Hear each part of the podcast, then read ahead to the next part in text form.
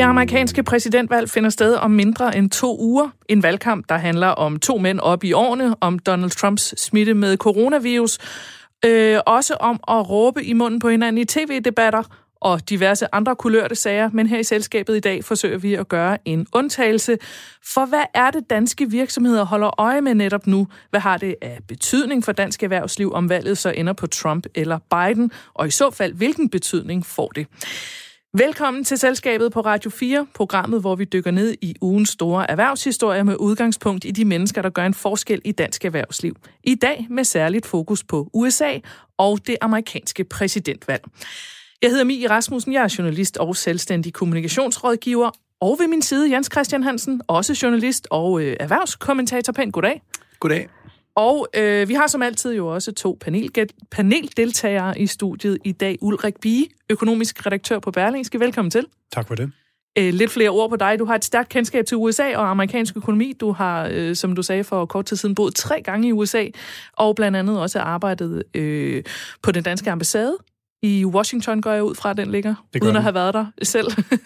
Og øh, også velkommen til dig, Anne Steffensen. Mange tak. Administrerende direktør i Danske Rederier og tidligere ambassadør i London, og du har også boet i U S A. Du har været souschef på det danske generalkonsulat i New York. Det er rigtigt. Så øh, virkelig nogen med en øh, solid erfaring fra det amerikanske.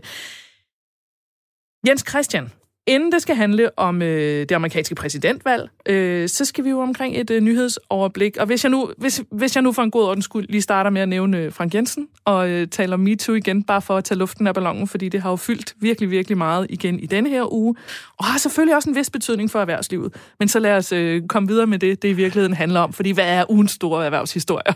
Jamen, det er jo rigtigt nok, at der sker jo noget også ud over MeToo og alle disse store koryfæer, som falder på stribe nu, og alle de kloge hoveder mener jo, at der skal falde endnu flere, så lad os se.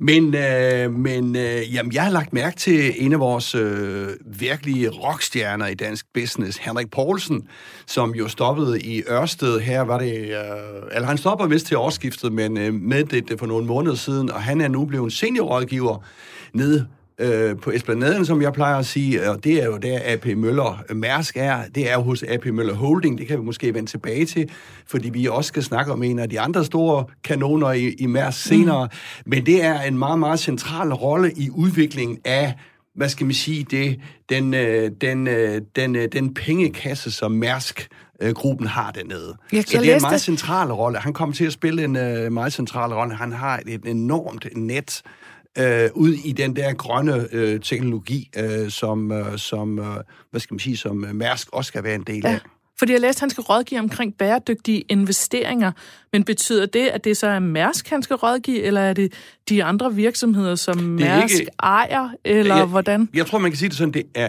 ikke næppe A P Møller Mærsk, altså det børsnoterede rederi, som øh, har transport og logistik.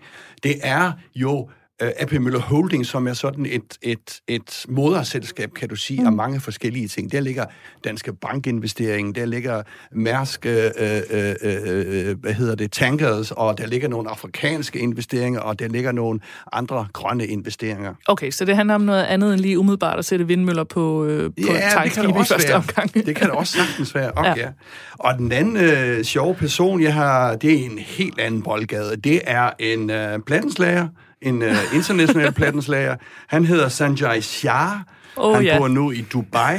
Han tømte den danske statskasse for tolv komma syv milliarder for nogle år siden i den store dramatiske skandale om udbytteskat, og nu sidder han så nede i Dubai øh, og har et interview med Børsen, et meget interessant øh, interview med Børsen, hvor han siger, at han godt vil komme til Danmark, når, øh, hvis han bliver tiltalt af bagmandspolitiet, og det tror jeg da, han skal være helt sikker på, at han bliver. Ja. Og så har han en hel masse holdninger, som en sådan anden Robin Hood om, at, at han ikke vil levere penge tilbage for den danske stat, kan ikke finde ud af at bruge dem ordentligt.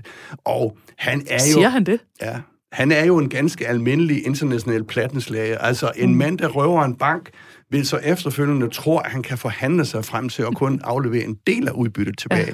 Det er, så det er Børsen, det er meget stærke følelse, jeg har omkring. Jeg håber virkelig, at den danske stat ikke indgår i for mange aftaler med ham. Ja, Øh, det var det børsen, der har interviewet ham over Zoom, fordi det gør man åbenbart også, hvis man er plattenslager i Dubai, stiller op til interviews over Zoom.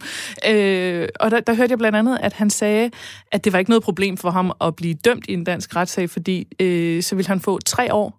Og det betragtede han i virkeligheden bare som en livsforlængende straf, fordi det er en periode, hvor man så ikke kan få lov til at drikke alkohol, men bruge sit liv på at gå i træningscenter i stedet ja, for. Ja, men jeg ved ikke, hvor han har røget det nede i, øh, i Dubai, men altså, jeg tror der i hvert fald, hvis, øh, hvis, øh, hvis han bare skal have nogenlunde den samme straf, som andre økonomiske planslager har fået herhjemme, det er op til syv år, der er vi oppe ved Stein Bagger og Klaus Rieskær og de typer der, øh, eller mere måske, fordi den her så mm. grov. Kan du sige, så, øh, så øh, altså det er snak fra hans side. Det er ren og skær snak. Han kommer ikke til dem. Vi Nej, tror, jeg, jeg vil også sige, man skal se det før man tror det. Altså vi skal se det før vi tror at på at at manden han sætter sine ben her. Ja. Det gør han næppe. Men øh, vi får se.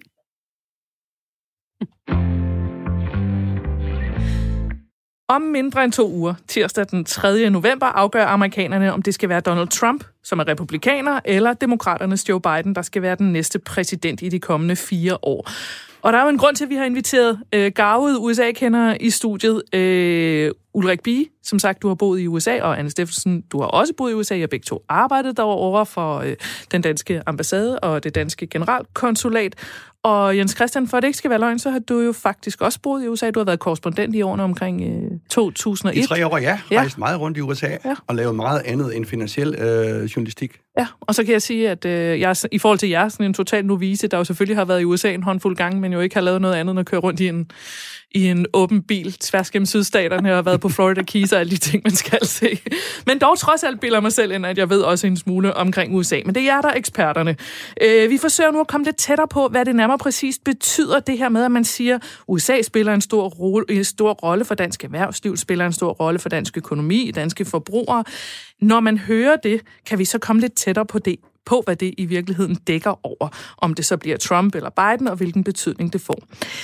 Jens Christian, hvis vi nu skal se på det amerikanske valgs betydning for danske virksomheder og danskernes privatøkonomi. Hvis vi starter med danskernes privatøkonomi, har det nogen som helst betydning for mine penge, hvad der sker den tredje november? Rigtig, rigtig, rigtig meget, og det kan vi vende tilbage til, for det har Ulrik rigtig meget forstand på. Men man kan sige sådan, at de finansielle markeder styres fra U S A. Altså hele verdensmarkedet. Det er ikke sådan, at de så følges præcis ad, og det kan være nogle periodeforskydning osv. osv. Men de, de, de finansielle markeder, de, de styres fra U S A, og det vil så sige vores aktier og vores boliger, sådan øh, meget groft sagt, øh, renten, som også kommer ind i billedet der. Og så har vi jo en masse, det kan vi også vende tilbage til, store eksportvirksomheder, mm. som jo øh, betyder, at der er en masse job øh, på dansk grund, øh, der lever af at Og, og eksportere til U S A. Altså det har rigtig stor betydning, hvad der sker i U S A. Så det vil sige, selvom du så eventuelt hverken har en ejerbolig eller aktier, så det, påvirker det også den mængde af arbejdspladser, der er i Danmark, og, og renten i bankerne på de lån, man eventuelt skulle tage, noget i den retning. Ulrik, du står og,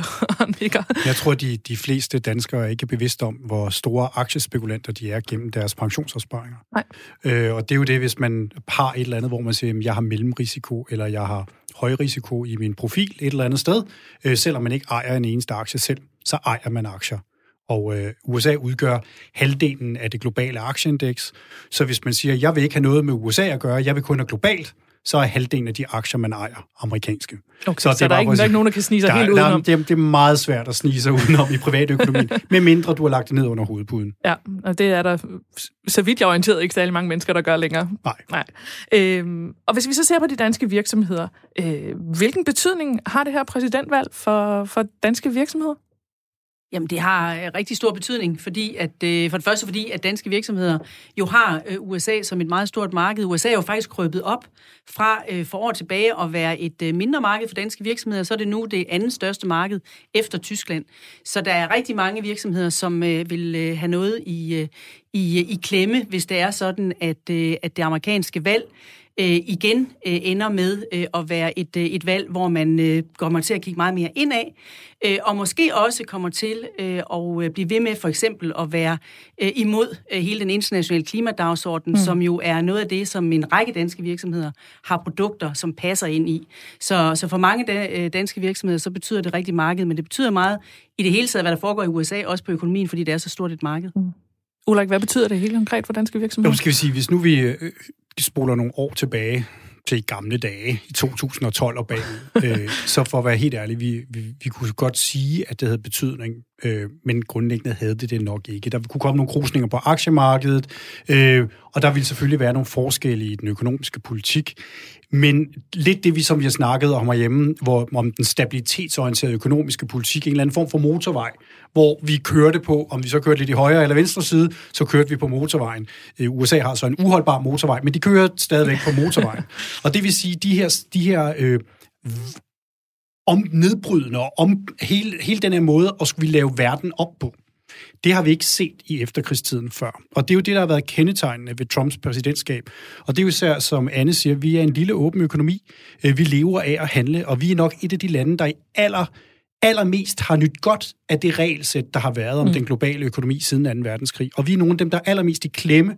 Ikke bare ved de hundrede tusind arbejdspladser, men altså hele vores søtransport, eksempelvis, mm. hvis det er sådan, at verdenshandlen kommer til at gå baglæns øh, på grund af endnu mere handelskrig. Øh, så vi har en, en præsident, som blev valgt på at sparke til det eksisterende, som faktisk har gjort det rigtig godt i forhold til det succeskriterie, at vælgerne opstillede på, på det parameter. Men hvor vi også må sige, at det har meget store konsekvenser, hvis vi ser fire år frem til med Trump, så har vi en verden, der ser ud på en helt bestemt måde. Vi har blandt andet en handelskrig mellem Europa og U S A, mm. som er, jeg vil gerne vil garantere, kommer. Med Biden, der har vi også et America First. Altså den der gamle opfattelse af, at republikanerne i U S A, det var sådan nogle frihandels, erhvervsvenlige mennesker. Det er slut. Og demokraterne har også opfattet, opdaget, at frihandel er ikke noget, der er specielt populært i U S A. Fordi de føler, de bliver snydt. Det var derfor, Trump blandt andet vandt. Så det er sådan protektionistisk? Vi kommer til at se langt mere amerikansk, og det betyder også danske virksomheder, som, som vil have noget på det amerikanske marked, vil i de kommende år, ligegyldigt hvem der vinder, blive udfordret med, at de skal placere mere produktion derovre. Ja. Man kan jo se det, hvis jeg lige må indstøje, ja. Altså i bilindustrien jo, altså han er, Trump er meget sur på Tyskland for eksempel, fordi at øh, Tyskland har jo et meget, meget stort øh, overskud i forhold til U S A, så dem har han set sig sur på, øh, og måske også øh, demokraterne, som, øh, som Ulrik siger der, at det er sådan en amerikansk opfattelse af, at man trækker sig mere hjem, ikke? Mm. Jo, og så er, så er bilindustrien jo samtidig, det er et rigtig, rigtig godt eksempel på, hvor, hvor svært det er i den moderne verden at lave de her forenklede konklusioner. For hvad er U S A's, en af U S A's allerstørste eksportører? Det er B M W, som ligger i South Carolina. Ikke? Det er der, de producerer de fleste X-modeller.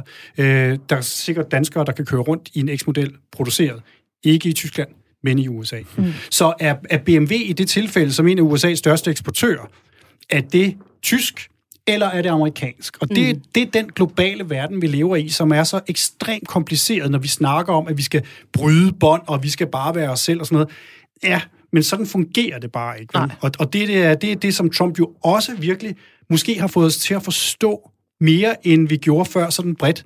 Det er, hvor meget handelsaftaler betyder, men også, hvordan vores, vores verden er filtret sammen på en mm. måde, som almindelige mennesker måske ikke helt havde forstået. Mm. Jens Christian? Jamen, jeg tænker bare, hvis jeg må spørge jer to ja. eksperter om et eller andet, fordi, øh, ikke om, om, øh, om det her, fordi Trump har jo sagt, nu skal vi have nogle arbejdspladser hjem til U S A. Hvad er det konkret sket? Jeg ved, der var noget med en bil... Øh, Uh, en bilproduktionssted, uh, som uh, vist nok rykkede fra Mexico til U S A, men ellers har jeg ikke hørt så meget. Så ved I, hvad det er rykket tilbage i de sidste fire år? Altså, jeg ved det ikke præcis, hvad jeg vil sige. Nej. Jeg tror, det er meget begrænset, fordi det meget af det handler om retorik. Det det. Øh, og det er jo fuldstændig rigtigt, som Ulrik siger. På den måde, så er øh, verden jo filtret sammen, og det er øh, verden jo også i forhold til Kina. Altså, de store globale øh, amerikanske øh, hvad hedder det, producenter og virksomheder har jo en stor del af deres produktion, som også ligger i, øh, i, i Kina. Altså, hvis du kigger på din øh, iPad eller dit iPhone, så en lang stor del af det, øh, som bliver produceret, og den indmad, der findes, er jo noget, der er produceret i Kina, øh, osv. Så derfor så er det fuldstændig rigtigt, at man kan ikke forsimple verden på den måde, som, som, som Trump han, han gør. Jeg vil også sige, altså, det er jo rigtigt, at på den måde er der jo ikke, hvis man kigger på Biden i forhold til Trump, så er der jo ikke den store forskel i den forstand, at de begge to har deres udgangspunkt i, at det er U S A, som kommer først, og som øh, skal prioriteres. Øh, og for Biden handler det jo om, han siger jo ikke America First, han siger Buy American. Øh, så han har i virkeligheden lidt den samme retorik. Det, der er den store forskel, øh, det tror jeg er, at, øh, at Biden ikke er så konfrontatorisk, og at Biden godt forstår, at øh, han også øh, som amerikansk præsident, hvis han vinder, vil være afhængig af at have nogle øh, gode relationer, og både investerings- og handelsaftaler, for eksempel med E U. Som jeg hørte Obama fortælle for nylig, så sagde han, at Joe Biden er sådan en type, der spørger eksperter om råd til noget, før han siger noget om, hvad han mener, vi bør gøre. Og det, det siger jo utrolig meget om, og det siger meget om, om statens der ikke tilstand. Ja, ja men, men, men, men Biden lytter også til fagforeningerne. Og jeg tror noget, jeg er meget, meget enig med, med Anne i forhold til, at forholdet til Europa nok er det, der vil undergå den allerstørste forandring med en præsident Biden, fordi det vil, vi vil få et... et godt forhold. Ja. Europæerne vil være på vagt, fordi vi, det er jo en af, de, en af de problemer, vi har, fordi vi er jo sådan set enige med Trump i, hvad han siger om Kina. Det er vi jo, og vi, jeg ved godt, det, det handler så ikke om økonomi, men alt det der med grænsemur mod Mexico, som man kunne se store overskrifter på. Altså lige nu, der er Grækenland ved at opføre et fuldstændig identisk mur mod Tyrkiet, og det klapper vi alle sammen af. Ikke? Så, så det er også lidt, man skal passe på, man ikke bare, fordi det kommer fra en person, som man ikke kan lide i anførselstegn, at, at alle budskaberne forsvinder. Men vi er jo enige med ham, når det gælder Kina. Mm. Og vi har jo været alt for naive i Europa, når det gælder Kina, og det interessante mm. bliver på den front. Vi tør, tør jo ikke sætte os ind i et forhandlingslokale på samme side som Trump over for Kina, fordi vi er bange for, at han vil stikke os i ryggen. Mm, det har ja. han jo gjort mange gange. Men det vil vi med Biden. Og G syv-møderne kommer til, altså blandt de store industrialiserede lande, kommer til at spille en helt anden rolle under Biden. Og det vil betyde, at Kina faktisk, at Europa kan komme i en mere konfrontatorisk handelskrig med Kina under Biden, fordi vi faktisk forener kræfterne med amerikanerne og japanerne om at få tingene lavet om. Og det er noget, som gør, at man, jeg tror, Beijing er altså lidt mere nervøs over, hvad en Biden reelt set kan betyde for deres muligheder at navigere i verden. Og vi er ved at tale os ind i, hvor kompleks denne her, øh, mm. denne her debat er, men jeg vil lige vende tilbage til det med dansk erhvervsliv. Øh, Jens Christian, hvad for nogle brancher, og vi, kan, vi, kan vi få nogle konkrete navne på, hvilke virksomheder det her har stor betydning for, Yeah. Øh, om hvordan valget falder ud? Ja, det kan vi sagtens. Altså vores helt store, øh, hvad skal man sige, eksportvarer i de sidste fem, ti, femten år, det er jo hele medicinalindustrien, life science, kan du sige. Det er en kæmpemæssig industri. Det er måske vores mest succesrige, undskyld Anne, rederierne er også vigtige, ja, men det er, mås- til. det ja. er måske vores... Og man tænker, medicin skal vel også fragtes på en eller anden måde? Ja, ja, medicin, og så har vi jo, øh, vi har Novo Nordisk, øh, vi har Lundbæk, vi har Coloplast, vi har øh, øh, øh, og en hel masse andre life science i mindre ja. målestok. Øh, øh, vi har for eksempel Danfoss, Grundfos, som jo er grønne teknologier, øh, som jo også er pænt store i U S A. Vi har Ørsted med, med vindmøller, og så har vi jo Lego, som er store. De havde for nogle år tilbage oppe i Connecticut, der havde de en stor fabrik, som jeg har været oppe at besøge. Den er så flyttet til Mexico, tror jeg nok, men U S A er et meget stort marked for Lego. Mm. Og så har vi jo selvfølgelig noget inden for, for, for, for fødevareindustrien. Det store problem, hvis man skal sige det sådan, det er jo vores mange små og mellemstore virksomheder. Uh, hvad skal man sige, altså de er ikke rigtig kommet over dammen, så vidt jeg forstår. Der er selvfølgelig mange gode uh, eksempler, mm. men, men det er jo vores, hvad skal man sige, det er jo vores, uh, vores krop i dansk erhvervsliv, det er de der mange små og mellemstore virksomheder, og det må jo så kunne så være det næste ønske, hvis de også kunne løfte sig øh, over mod det amerikanske marked, som jo er verdens vigtigste. Og Jens Christian, nu nævnte du en masse virksomheder. Måske, måske skal Anne også have lov til at komme til ord og fortælle, hvordan ser I på det i danske rederier? Jamen se, med vores øjne, så er der, der er jo ikke nogen tvivl om, at fuldstændig som Ulrik sagde, at, at i, i, i rederibranchen, der lever vi jo af at sejle med alt det, der bliver handlet med. Og hvis verdenshandlen, den falder, altså, eller hvis verdensøkonomien, bunden går ud af verdensøkonomien, så betyder det noget i forhold til de volumener, vi skal transportere. Så, og der spiller U S A selvfølgelig en stor rolle. Så, så man kan sige, på den, på det store plan, så handler det om, at U S A skal spille en fornuftig rolle, den amerikanske økonomi skal være stærk, der skal ikke være handelskrig, så betyder det noget i forhold til, til, til rederierne. Helt konkret, så er det amerikanske marked øh, også vores næststørste marked. Vi øh, har øh, aktiviteter i forhold til det amerikanske marked på omkring tyve milliarder om året, så det er ret stort. Vi laver alt muligt, containertrafik, vi sejler med øh, produkter, øh, som bruges til, øh, til øh, industrien, øh, vi, sejler, vi sejler med benzin, øh, olie, gas, den slags ting. Øh, og så har vi et, øh, et marked, som betyder meget for os i sådan et udviklingsperspektiv, nemlig at vi er jo enormt stærke inden for vindmøller, men vi er ikke mindst stærke inden for offshore vindmøller, og der kunne vi godt tænke os, at øh, man får en ny, fornyet, kan man sige, øh, og anderledes tilgang til hele klimadebatten mm. med en ny præsident, for eksempel i U S A. Øh, ja, for det kommer betyde, vel ikke, hvis, hvis Trump fortsætter, så bliver det jo ikke sådan. Det bliver formentlig ikke sådan, så derfor betyder det for eksempel noget, at hvis Biden kommer til, så kan det være, at man begynder at, øh, at, at satse mere for eksempel på, på havvind, mm. som er en stor øh, eksportvare øh, fra Danmark, og som, eller kan blive en meget stor eksportvare, og som vi kan en hel del øh, på. Mm. Så på den måde betyder det øh, en, en hel del, hvad det er for en, en udvikling, som kommer mm. til at være i, i U S A. Og søtransport er jo altså den største del af vores tjenestydelseseksport, og det er det også til, til U S A. Og nu taler vi om, om forskellige virksomheder, som det har betydning for, virksomheder, som vi kender navnene på, og som er kendte og har en stor økonomi allerede. Men jeg tænker også, der må også være nogle virksomheder og nogle brancher derude, som er ved at få hul igennem til det internationale marked og på vejen på det amerikanske, som har, de må vel have mere på spil lige nu, altså for eksempel inden for grøn omstilling og så videre. Jo, altså nu er, der er jo en grund til, at man handler mere med sine naboer, og, og nu er det sådan, at øh, i E U, det er jo også noget, det vi har lært de senere år, E U er jo en hat, en paraply, ind, hvor inden for hvilken, at vi har de samme regler. Og alt andet lige er det især noget, der gavner små og mellemstore virksomheder. Altså skal du til U S A, så er det jo ikke kun et spørgsmål om at finde en kunde og lære reglerne. Altså noget, man ofte overser med U S A, det var ekstremt fragmenteret marked. Det er, mm. og bare et eksempel så er der, hvor jeg har boet over på, ved Seattle på Bainbridge, der var et lille lokalt firma, som er blevet enormt stort. Hvad gjorde de? De indsamlede oplysninger om lokale momsforhold. Nu snakker vi ikke stater, vi snakker ikke andre. Vi snakker, altså, vi snakker nede på byniveau. Ja. Og det vil sige, når hver enkelt by kan have sine egne regler for handel. Det var noget, som blev en kæmpe succes, fordi amerikanske små virksomheder havde svært ved at handle over statsgrænsen, over amtsgrænsen, fordi reglerne er forskellige fra sted til sted. Det er et meget komplekst land. Det er et ekstremt komplekst land, og mm. det er jo stadigvæk samtidig en offentlig sektor, der er meget langt bagud. Ja. Det er ikke bare lige online, og så finder man ud af, hvordan det er. Vel? Er der det ikke er... noget, der hedder NemID? Nej, og så er det kommunalkontoret, der er åbent mellem klokken ti og tretten. Det er lidt Danmark i firserne på den måde, ikke? Og, og helst fax, ikke? Ja. Øhm, og det er ikke løgn. Så, så det er jo altså et, det er et kæmpe problem, når man så oveni lægger tolv Øh, og, og tolv deklarationer. Øh, nu har jeg selv prøvet at flytte, og sidste gang jeg skulle flytte til U S A, øh, der var i, i, i seksten, der sagde de, der må intet væske være. Bare for at sige det, ikke? ikke? Det er bare sådan noget, man får at vide. Den anden vej, der er de, vi er ligeglade, men til U S A, du må ikke have noget, vel? Jeg havde en jakkniv, der lå, som jeg fået min onkel, ikke, der lå nederst i en eller anden øh, kasse, jeg havde overset. Hvis ikke den havde været deklareret som et våben. Ikke? Altså, det er det niveau, vi er på, ja. Når vi snakker om at flytte øh, personer. Det andet, som, som også er et, et problem, det er jo, at amerikanerne, øh, U S A og Trump har strammet visumregler enormt meget.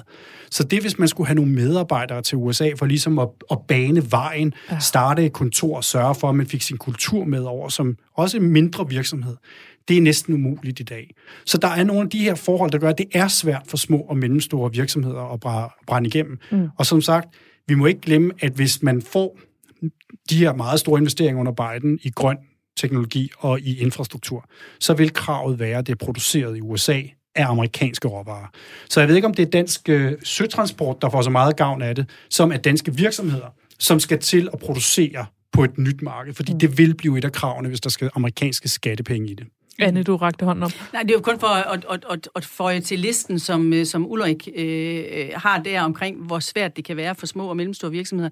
Den anden del er jo, at det juridiske system i U S A er meget svært øh, at navigere i, øh, og man har det, der hedder product liability, altså at man kommer til at stå til ansvar for, øh, hvordan ens produkter bliver brugt. Derfor vil man også se, når man kører et amerikansk produkt, eller skal sælge ind på det amerikanske marked, så er listen over alt det, man ikke må med det produkt, nærmest længere, eller er er længere end, end listen over, hvad det produkt kan. Og det er jo fordi, at man har et system i U S A, hvor man øh, relativt let kan blive sagsøgt, og hvis man bliver det, øh, så koster det en, øh, ja, en bondegård en, en, en, en mild sat, vil jeg sige. Ja, ja. Så, så der er også nogle ting omkring det juridiske system, øh, som gør, at, øh, at det kan være svært for små og mellemstore virksomheder. Ja.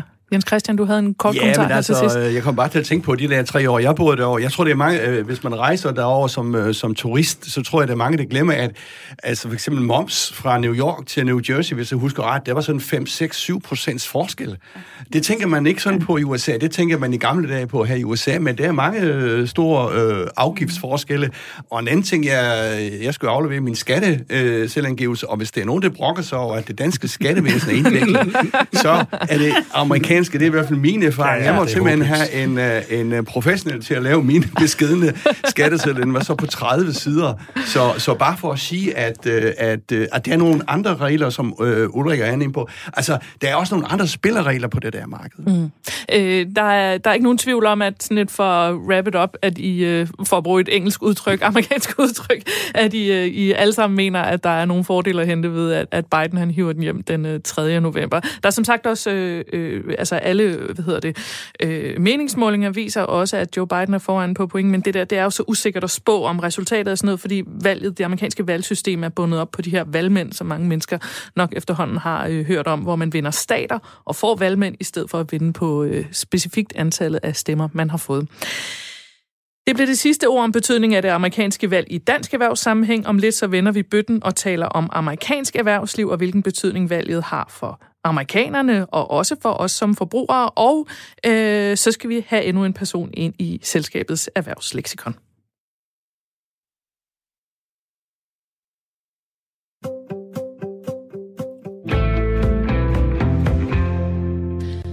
Vi er i gang med Selskabet på Radio fire, hvor vi dykker ned i ugens store erhvervshistorier og sætter fokus på de mennesker, der gør en forskel i dansk erhvervsliv. Jeg hedder Mie Rasmussen. I studiet har vi min faste medvært, erhvervskommentator Jens Christian Hansen. Vi har også vores faste, eller to, ugens, ugens to paneldeltager, var det, jeg ville sige. Ulrik Bie, økonomisk redaktør på Berlingske, og Anne Steffensen, administrerende direktør i Danske Rederier. Og nu vender vi bøtten. Vi har været omkring dansk erhvervsliv og hvordan danske virksomheder og nogle brancher særligt holder øje med det amerikanske præsidentvalg. Men noget, der er mindst lige så vigtigt for dansk økonomi, er jo den amerikanske økonomi. Så nu forsøger vi at komme med nogle konkrete bud på, hvilken betydning amerikansk erhvervsliv har for dansk økonomi, og hvad der kan ske efter den tredje november, hvor der er valg.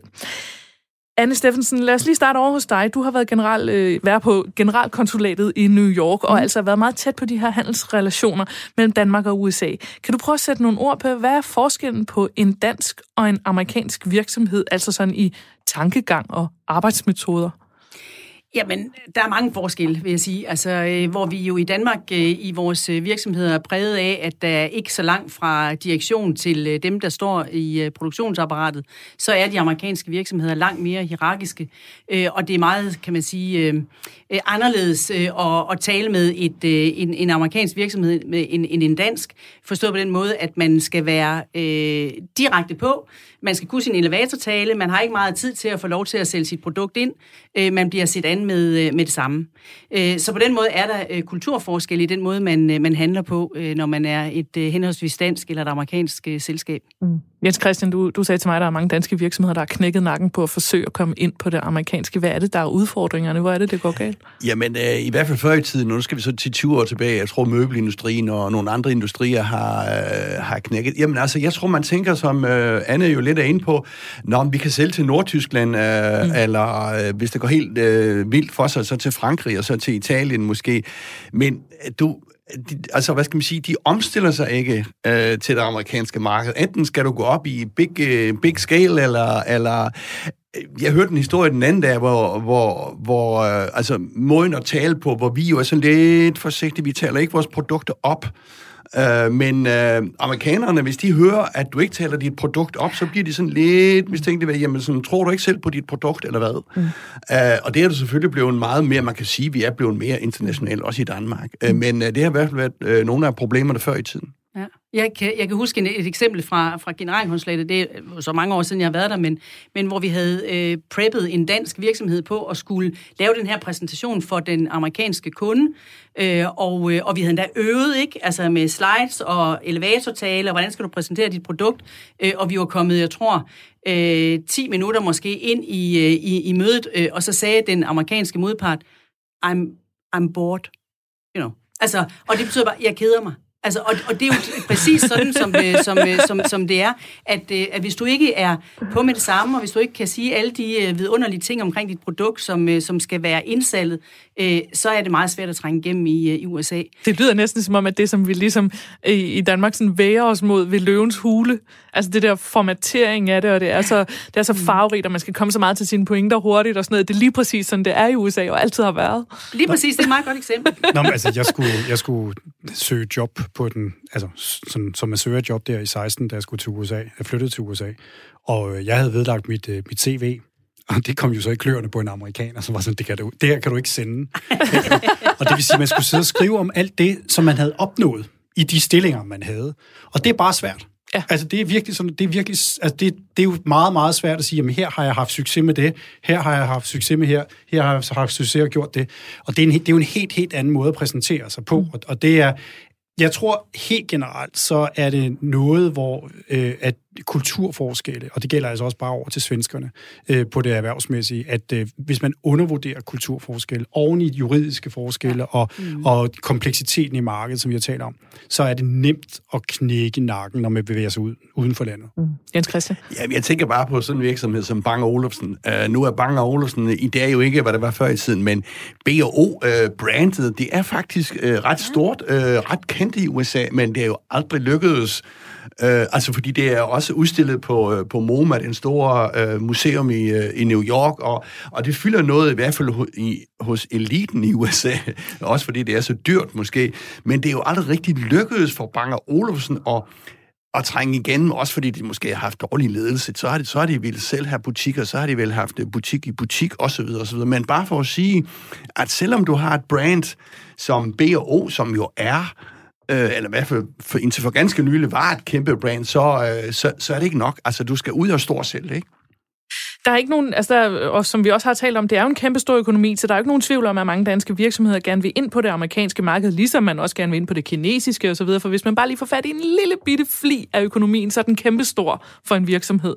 Øh, men kan I prøve at sætte nogle flere ord på, hvorfor lige præcis det amerikanske marked er interessant at komme ind på? Er det fordi, det er så stort? Er det fordi, de taler et sprog, vi forstår? Eller hvad er det, der er, der er interessant ved amerikansk, det amerikanske marked?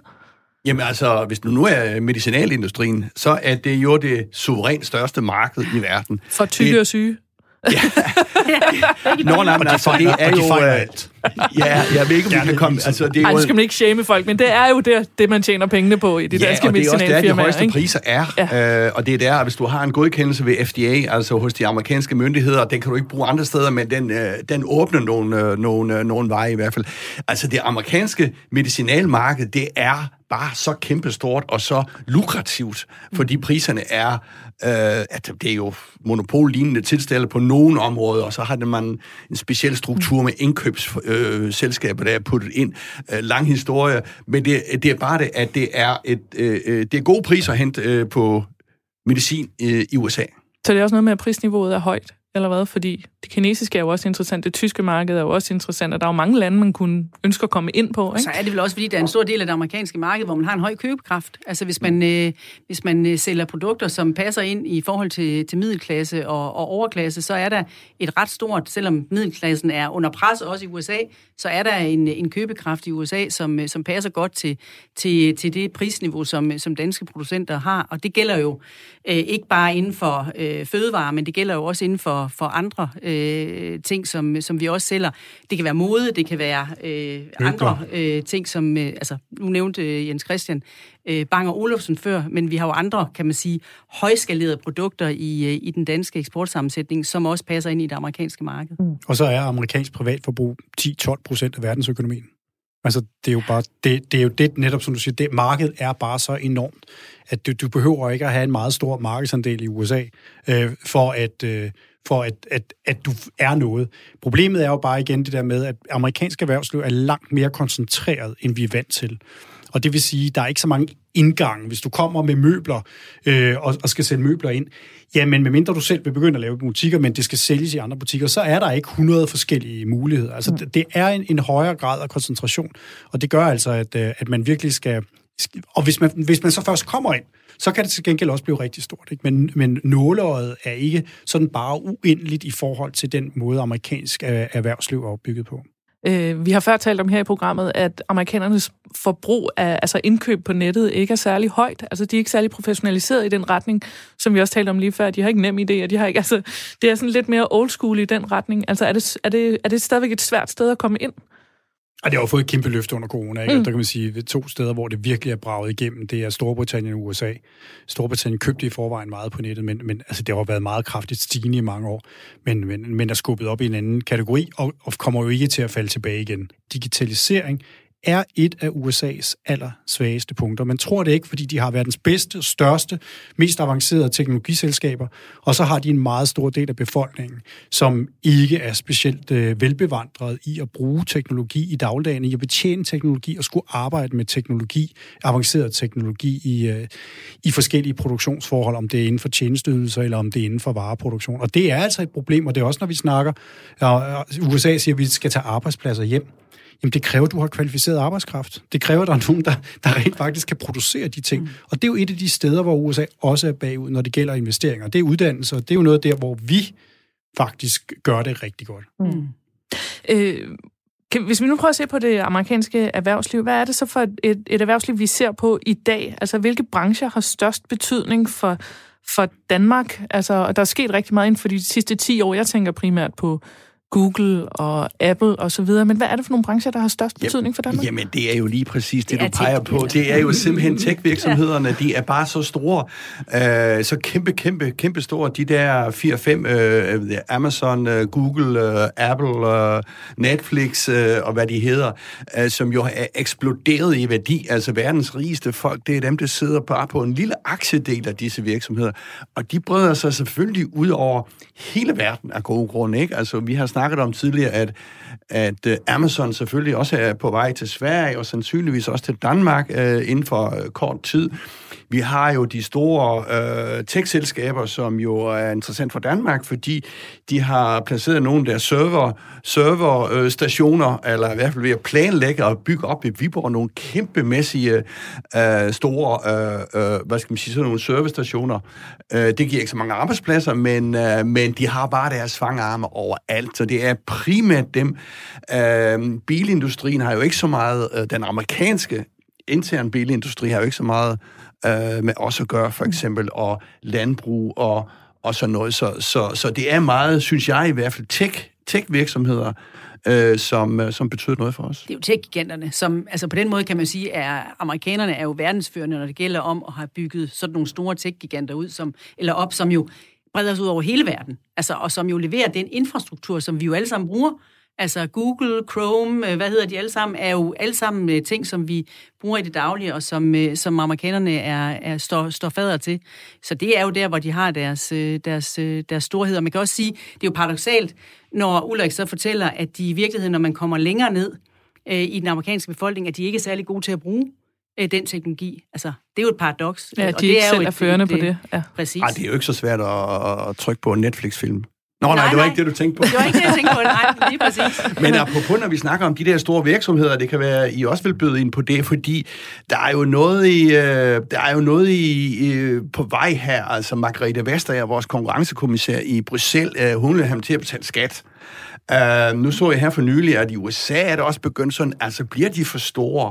Uh, er de for monopolagtige? Jeg tror, det var Google og Apple, der gik sammen her. Altså man kan slet ikke forestille sig, hvad det betyder. Der er nogle stater, der har lagt sagen mod Google, ikke? Uh, og man skal ikke tage fejl af U S A, altså de kan godt være hårde.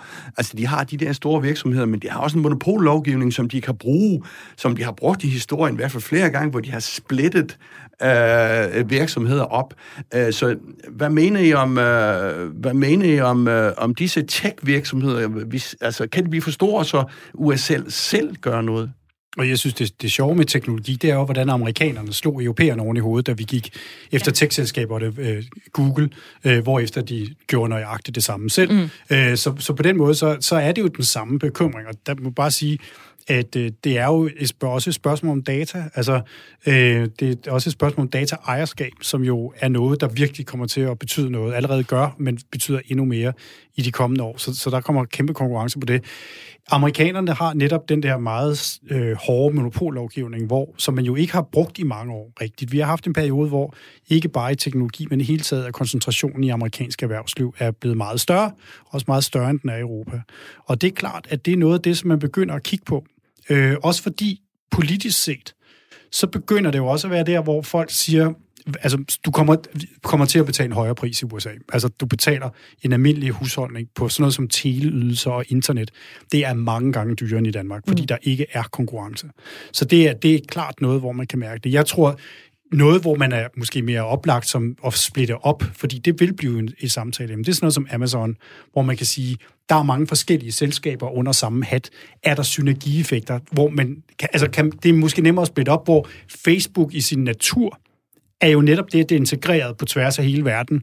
At, at det er ligesom den det indre dynamik.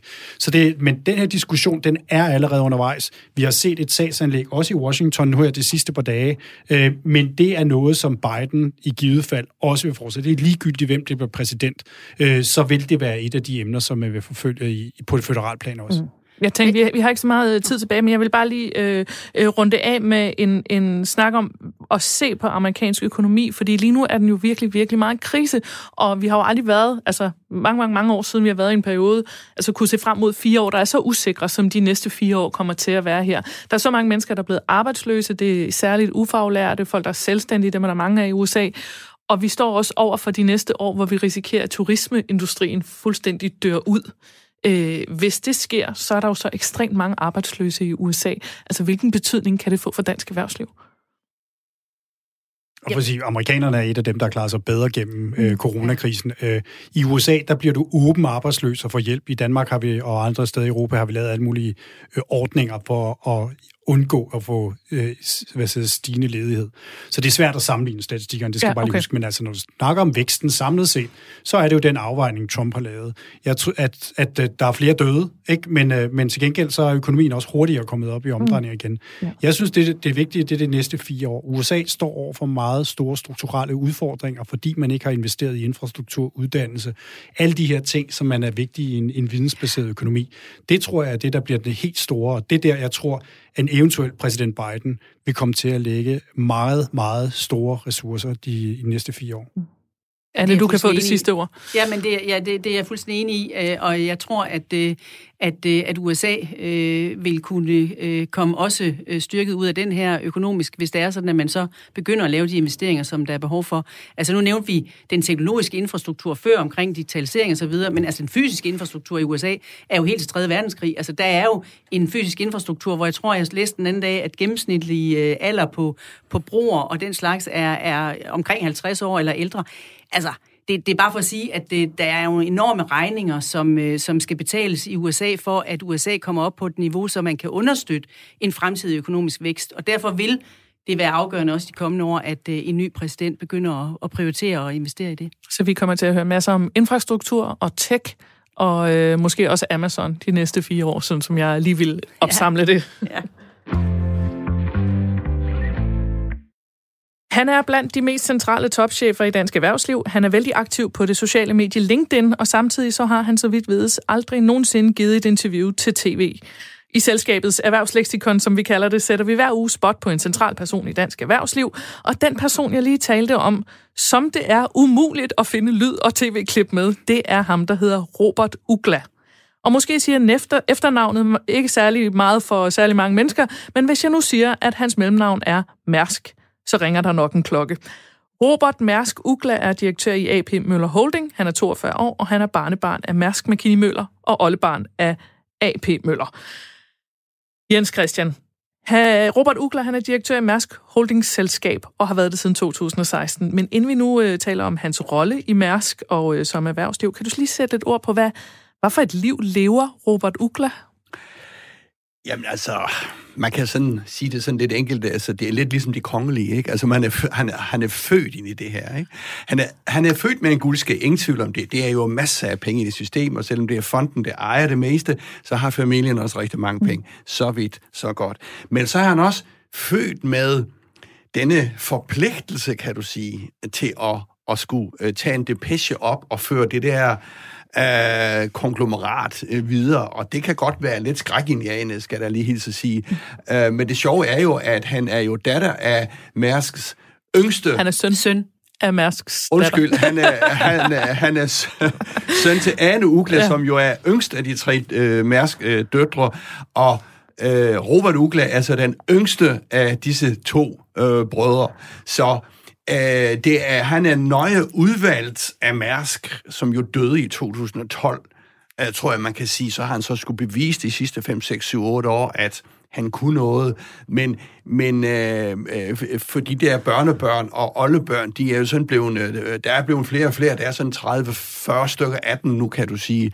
Men der er han så specielt udvalgt til den rolle og efterfølgende sin mor, Ane Uggla. Og når, fordi det var det, jeg egentlig ville spørge til, fordi hans mor, Anne Uggla, hun er bestyrelsesformand i Mærsk. Er det rigtigt forstået? Hun er, hun er bestyrelsesformand i, i Mærsk-fonden, den store Mærsk-fond. I Mærsk-fonden, så er hun bestyrelsesfonden, ja. Så er hun bestyrelsesformand i det holdingselskab, altså i det moderselskab, som har alle disse aktiviteter. Der er hun også bestyrelsesformand. Den ene store aktivitet er blandt andet det, der hedder A P Møller Mærsk, som er det børsnoterede selskab. Der sidder hun så som næstformand. Uh, så hun har et, uh, et ben i alle steder i, uh, i hele, hvad skal man sige, Mærsk-gruppen. Hun er ligesom aftageren efter hendes far, ja, ikke? Og et godt gæt er, jeg tror, hun er tooghalvfjerds nu. Det er mit personlige gæt. Uh, det er, at inden for en to-tre år, så overtager Robert Uggla den rolle uh, som formand uh, i, i systemet. Altså, hvad skal man sige, det familiemæssige samlingspunkt, altså den, der skal bringe den der depeche videre. Ja, fordi det var det, jeg ville spørge om, at det, det er ikke et eller andet juniorjob, han har fået her, for at skulle sidde og bevise, Ej. At han overhovedet kan noget, eller hvad? Nej, det er det absolut ikke, og øh, man kan jo sige sådan, du var jo lidt inde på det, hvor meget ved vi om ham? Jamen, altså, vi ved, at han er en, øh, han ligner øvrigt sin morfar, han er sådan høj, øh, ranglet, øh, øh, øh, lidt, Øh, og så har han fem børn. Øh, man ser ham nogle gange øh, cykle rundt i, på en øh, Christiania-cykel i København med nogle af børnene øh, til institutionerne og sådan noget. Så det er lidt nye, øh, nye tider. Hold da op, men man jeg bliver synes, lidt han... overrasket over, hvad nogle mennesker kan overkomme med fem ja, børn og ja, ja, ja, ja. Det er men, men han har fået en meget, øh, også en meget svær rolle, fordi Mærsk er jo igen med sådan en kæmpemæssig transformation. Uh, og uh, de er meget, stadigvæk meget velkonsoliderede. De har rigtig mange penge i det der holding-kasse, kan du sige, den der pengetank. Der skal de til at bruge nogle penge. Uh, for år tilbage var de ved at købe Ørsted. Altså man kan slet ikke, eller dengang det hed Dong. Uh, det blev så ikke til noget, men det er jo en sjov tanke. Tænk, hvis Mærsk havde købt uh, Ørsted, som er i hvert fald dobbelt så meget værd som, uh, som hele Mærsk uh, i dag. Uh, bare for at sætte det så sådan lidt i Så de jo næsten kunne købe hele verden, som en politiker sagde engang. Ja, ja. Men det er altså Robert Uggla, der som uh, familien skal uh, løfte den, uh, den, uh, den forpligtelse, kan du også sige, der, mm. til at bringe. Altså, der snakker man ikke om tre-fem år frem i tiden, der snakker man om hundrede år frem i tiden. Jeg har interviewet Anne Uggla et par gange, og hun sidder og snakker om hundrede års perspektivet, ikke? De blev jo stiftet i nitten hundrede og fire, så kigger hundrede år tilbage og hundrede år frem. Og det synes jeg er jo lidt fascinerende. Det er meget interessant. Det er, meget, det er meget, ikke så sjældent, man hører det fra virksomheder, at de har en, en hundrede-årsplan, eller ser så langt frem i tiden. Er det ikke, er det ikke ret usædvanligt? Jo, det er meget usædvanligt, og det er jo et udtryk for, at det her det er en helt speciel virksomhed, som har en helt speciel ånd, som er båret af navnet, som er båret af Mærsk-navnet, og det er jo det navn, kan man sige, og det omdømme, som, som, som virksomheden har, som skal bæres videre, og det er jo den opgave, som, som Robert Uggla har, at han skal være den, der sætter de næste hegnspæle for, hvordan kommer Mærsk-navnet til at være også i fremtiden. Det er meget vigtigt, ja, og, og man kan sige sådan, der er, mange, der er meget rød-hvide farver på Uh, Mærsk-gruppen der. A P Møller Holding ejer jo også tyve procent af Danske Bank, og Ane Uggla siger, Danske Bank, hvad end det sker, den bliver, vores aktiepost bliver ikke solgt. Altså, altså så, så det er sådan noget med en samfundskontrakt, de har øh, til det danske samfund, og så meget stærkt, altså historien er jo meget stærk her, øh, tilbage i tiden. Uh, og uh, den, den gode Robert Uggla der, uh, som jo snakker om uh, det at drive nyttig virksomhed. Altså, hvad er nyttig virksomhed? Er det nyttigt for ham selv og virksomheden? Er det nyttigt for Danmark? Og jeg tror, det er sådan... Er det nyttigt sammen... for verden? Ja, altså, man kan sådan også blive sådan lidt højhellig at sige for verden, men, men i hvert fald for mere end dem selv. Mm. Øh... Nå, men fordi jeg, jeg henviser også til, det er jo, jeg må gå ud fra, at han har haft en stor finger med i spillet i forhold til at hyre, som vi talte om tidligere i udsendelsen, øh, Henrik Poulsen fra Ørsted ind som rådgiver inden for den grønne omstilling. Altså, er han i gang med at omlægge altså, hele Mærsks øh, idé om, hvordan man driver virksomhed, eller hvad sker der? Ja, jeg tror, han er, jeg tror i høj grad, han er i gang med at finde ud af, hvad det er for nogle ben, som, som Mærsk også skal stå, altså gruppen også skal stå på i, i fremtiden. Man kan sige, at den største aktivitet øh, er jo, er jo Mærsk Line, som er en transport- og logistikvirksomhed, som sejler varer rundt i verden i containere. Øh, men, men, men, men det, som, som, som holdingen har øh, sat sig for, er jo at finde nogle andre ben, som, som man sikrer sig, at man også har noget, som ikke kun baserer sig på det, der er godt i dag, men også noget, som peger fremad. Og der er grøn omstilling, og det, at vi skal leve af noget andet end fossile brændstoffer, er jo et udtryk for, at, at eller er jo jeg ved, baggrund for, at jeg er sikker på, at, at Henrik Poulsen er kommet med. Mm. Så jeg vil sige en anden ting. Du sagde da i din indledning, at, at det var svært at finde øh, lydklip med, mm. med Robert Uggla. Øh, han gjorde faktisk det, han stillede op på Dansk Industris øh, årsdag for nogle år siden, og ja. talte øh, præcis om det, som Jens Christian nævner, nemlig at hans ambition er at drive nyttig virksomhed. Og det var hovedemnet for hans indlæg i, i den sammenhæng. Så, så helt, hvad hedder sådan noget, ikke tilstedeværende har han ikke været i, i, i offentligheden. Han har altså været øh, ude øh, også at fortælle om sin, øh, sin ambition. Nå, man kan for, sige, at det at stille op i tv-interview er jo også kun én ting. Det kan jo også være, at han stiller op i alle mulige typer interviews, fordi jeg ville prøve at spørge til, du har også mødt ham, er det fordi han er generet, eller er der en bestemt ting omkring ham, der gør, at han ikke, ikke har behov for det der med at stå og være en, en tydelig figur? Ej, men det gør man jo ikke sådan. Altså, det, det, det, det gør det heller ikke i Lego, det gør det heller ikke i Danfoss, det gør det heller ikke i Grundfos. Altså, man skal forstå, tror jeg, hvilke roller man har, hvis du er administrerende direktør et sted. Så stiller du dig frem, så er du højprofileret. Men hvis du ligesom er familiens repræsentant, og du så som bestyrelsesformand, eller måske øh, op i fonden, eller i familiepengekassen i Kirkeby, eller hvad ved jeg, øh, i Lego, så, øh, så er du ikke højprofileret. Altså, så trækker man sig mere og mere tilbage, kan du sige, fordi der er det den administrerende direktør, det er driftschefen, der skal tale. Mm. Og må jeg høre helt kort her til sidst, fordi vi er ved at løbe tør for tid. Øh, Jens Christian, hvad er tanken? Hvad for en rolle skal han spille? Altså nu siger du, at han skal overtage, men skal han være administrerende direktør, eller skal han være bestyrelsesformand i fonden, eller hvad er... Ja, hvad er det ved vi jo ikke helt præcis, men mit gode gæt, det er, at øh, han absolut ikke skal være administrerende direktør øh, i, i det børsnoterede selskab. Altså, han vil være sådan en, der ligesom svæver over og får den der bestyrelsesformandsrolle, så han skal varetage familiens, øh, hvad skal man sige, øh, interesser, fondens interesser. Det er jo, fonden ejer jo A P Møller Holding, som igen ejer en stor del af A P Møller Mærsk og så videre. Så man kan sige, magten, den ultimative magt, koncentreres om Robert Uggla øh, i løbet af meget, meget, meget, meget få år.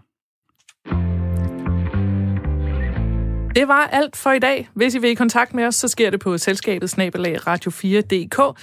Tak til vores gæster. Tak til Ulrik Bie, økonomiredaktør på Berlingske.